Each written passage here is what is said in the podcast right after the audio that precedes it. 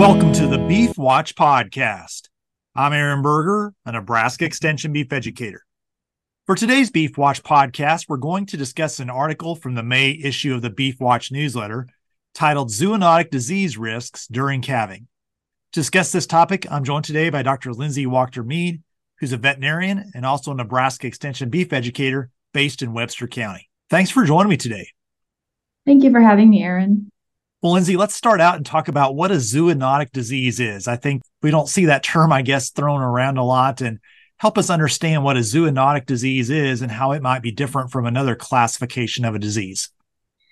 Sure. So, uh, I guess just the basic general definition of a zoonotic disease would be any sort of pathogen, so any sort of bug or germ that can spread from animals to humans. And actually, it technically could be something classified as going from humans to animals too. So um, anytime that there's a risk of some sort of sickness that, that an animal might have, it would be that the people could actually pick it up too and get sick as well. So let's think about how that relates specifically to cattle. And in our article, you focused on calves. What are diseases that calves can carry that can be transmitted to humans? The list of zoonotic diseases is pretty you know not not to sound scary but there are quite a few that are on that list i think you can do uh, just a good internet search and find several options to to have some um, you know what would be on that list. The cdc would be one to look at but for this article specifically and for this time of year i focused on four types of zoonotic diseases that happen when you're dealing with baby calves. So originally when i wrote this you know we were in that late winter calving season starting out um, but people are still calving now. Obviously, we have some May calvers, June calvers, um, but also just when we're processing calves, branding time, anytime we are obviously around cattle. So the four that I focused on on this article um, mainly are well, two, three of them would be for uh, gastrointestinal, so GI issues, diarrhea issues. That's cryptosporidiosis, salmonella, and E. coli. And then I have to put rabies in there. And so we can kind of touch base on all four of those. The, before we go dive into them, there was in the article, I did I did put a couple of statistics that I find off of the CDC um, source. And like one of them was that there were 59 zoonotic outbreaks in 2017 just from ac- across the United States, but that led to 1,500 illnesses and actually three deaths, and human deaths. So it's you know, it's not something that we're going to see every day, but it's definitely something that we need to keep in mind um, that, that there is potential. So we'll just get started um, on the first one that, that I wrote about. So that would be the cryptosporidiosis. And this one, I would have to say that, um, especially as a veterinarian, uh, you know, I I have heard the stories. Um, maybe maybe you have too, Aaron, of someone that has gotten this, but it's it's fairly common. So um, cryptosporidiosis or crypto. So if you just, that's probably more commonly heard. It causes really, really bad diarrhea in calves. It also does the same thing in people. So it, the, the clinical symptoms look very, very much the same. It was the most common zoonotic disease outbreak in that 2017 statistic that I talked about from the CDC. 41% of the zoonotic cases were from crypto. It, it's just a little parasite, um, just a tiny little parasite that lives in the environment for several months. So sometimes this is a repeat issue with calves or herds if you've had a problem in the past. The animal, like the calf, will pick it up. They'll they'll eat it, and then that parasite will do its whole life cycle in the intestines, and then they'll shed out more of the parasite in their feces. So that's obviously going to be the contaminating part that we need to worry about. These calves can be anywhere from one week up to four weeks. They may be a little older too, but usually they're the ones where their immune system is compromised um, they get really tired, really lethargic.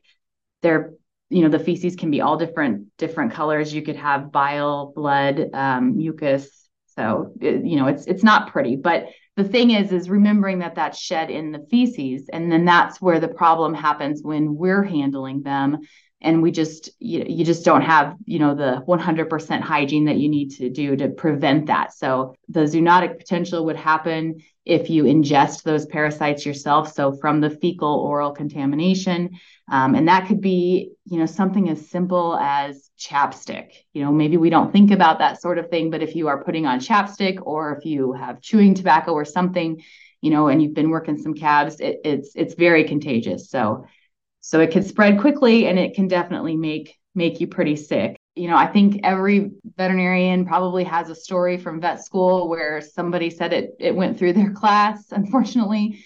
Um, but you know, it's not something that we want to take lightly. So just making sure that we're washing our hands and we're just being cautious when we're around those calves. So the next topic you talk about is salmonella or salmonellosis, and so just give us some perspective on that. That's one we hear about in the news frequently. Thinking about how that relates to cattle and humans, uh, walk through the process of how we can see that disease be transferred. Yeah, so salmonella does get a pretty good. I mean, it's you do hear that more often. Um, we typically it's not limited to dairy calves, but it's probably more common in dairy calves. But this is a bacteria, so different from the cryptosporidiosis, which is a which is a parasite. This is a bacteria, um, causes that severe diarrhea. It can also cause what's called septicemia, but basically the bacteria can get into the bloodstream, um, so they can get really really sick from this. Uh, the ages range all over the board in calves. So this can be really young calves all the way. There can even be adult shedders that have salmonella. So it's really hard to say for sure, uh, you know, pinpointing it at a certain age. But these calves get really sick with fever. They're really depressed. They can get those swollen joints, obviously diarrhea.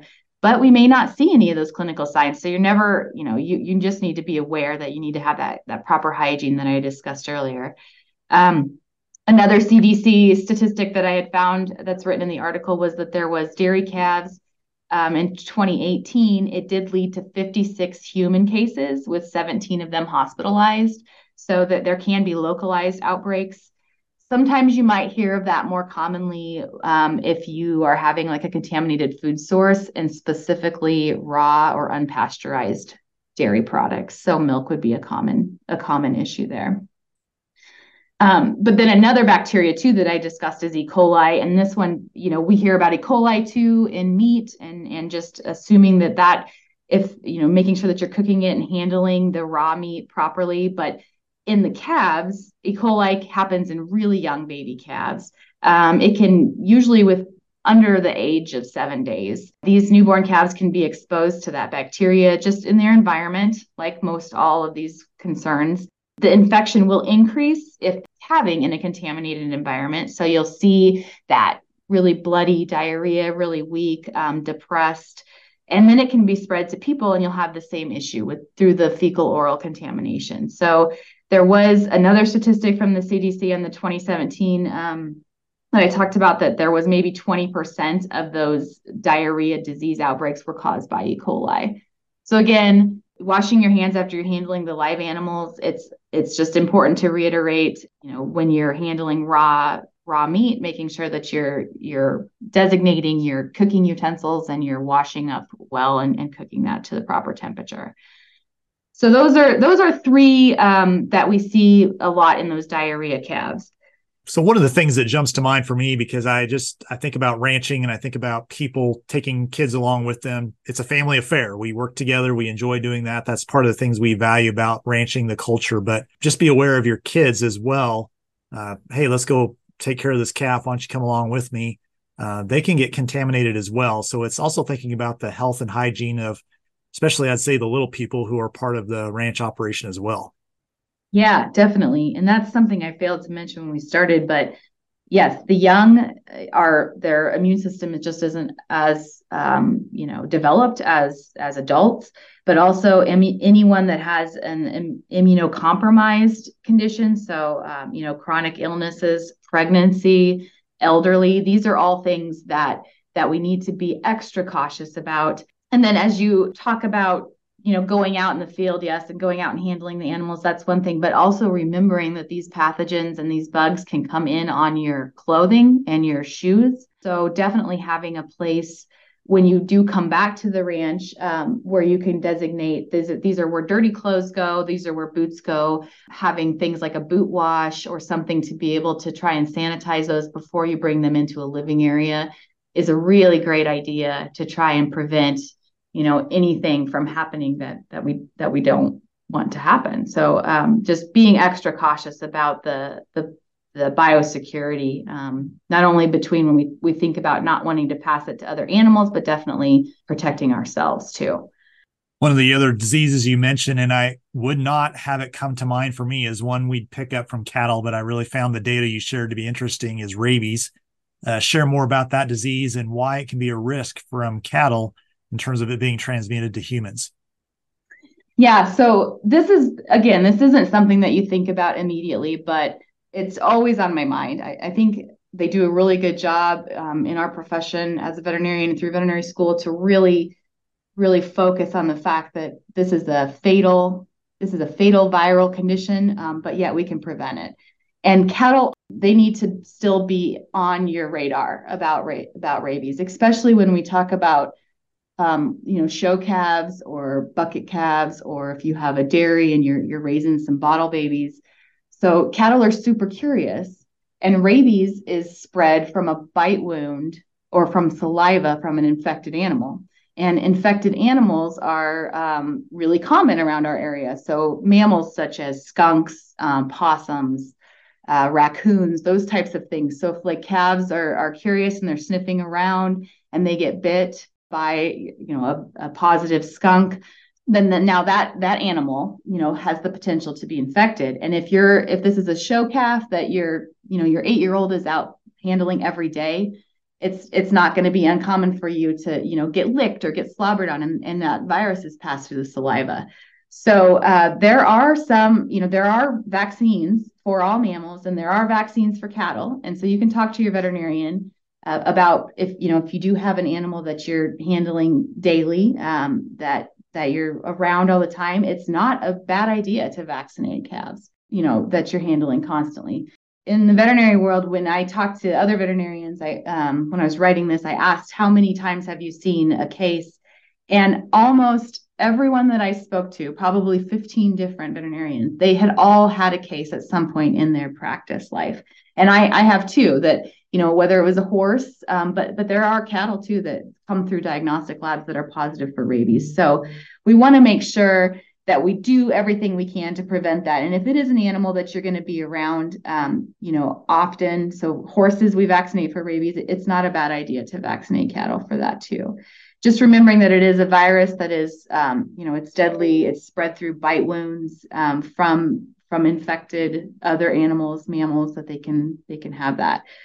The other the other thing that I had talked about in this article that I think is important to understand is that cattle would be considered exposed. So if, if you have an exposure, something that, you know, if there was a positive somewhere around them, if a cow is nursing a calf that was positive for rabies, so you had the calf, the calf died, you had it tested and it was positive, then that cow also would be considered positive for rabies and vice versa. So if you have a cow that died of rabies um, and you and you confirm that it was positive, the calf that was nursing on it would also be considered positive. So again, it's just the passing of those when they're nursing. There's the potential for the infection to pass through. So keeping that in mind, um, you know, I it's again, it's a rare case, but it is something to consider and to think about. And always, if you have any questions, you know, talk to your veterinarian. The the symptoms of of rabies in animals is really all over the board. It's not just the frothing at the mouth, really angry cow. So you can also have a, a paralytic version where they just maybe they they don't get up if you have a down cow or they're just not acting right. Those types of things. But if if you have any questions, you make sure you contact your veterinarian. Anything else on this topic you'd like to highlight today? Um, so the, the only other thing I wanted to bring up was, you know, I a lot of the the statistics that I uh, discussed, they're coming from that CDC website. So the Center for Disease Control is a is a good resource for all zoonotic diseases. There is also a tab if you go to the website there. There is a an area called One Health, and One Health isn't anything new, but it is basically a collaborative effort working between human health and animal health uh, and how those diseases can pass back and forth. So, obviously, as a veterinarian, we work a lot in the One Health sector. Go to that if you have any, if you're ever needing some information, that's a great resource. And they also have once a month webinars called um, calls. They're free to, to listen to.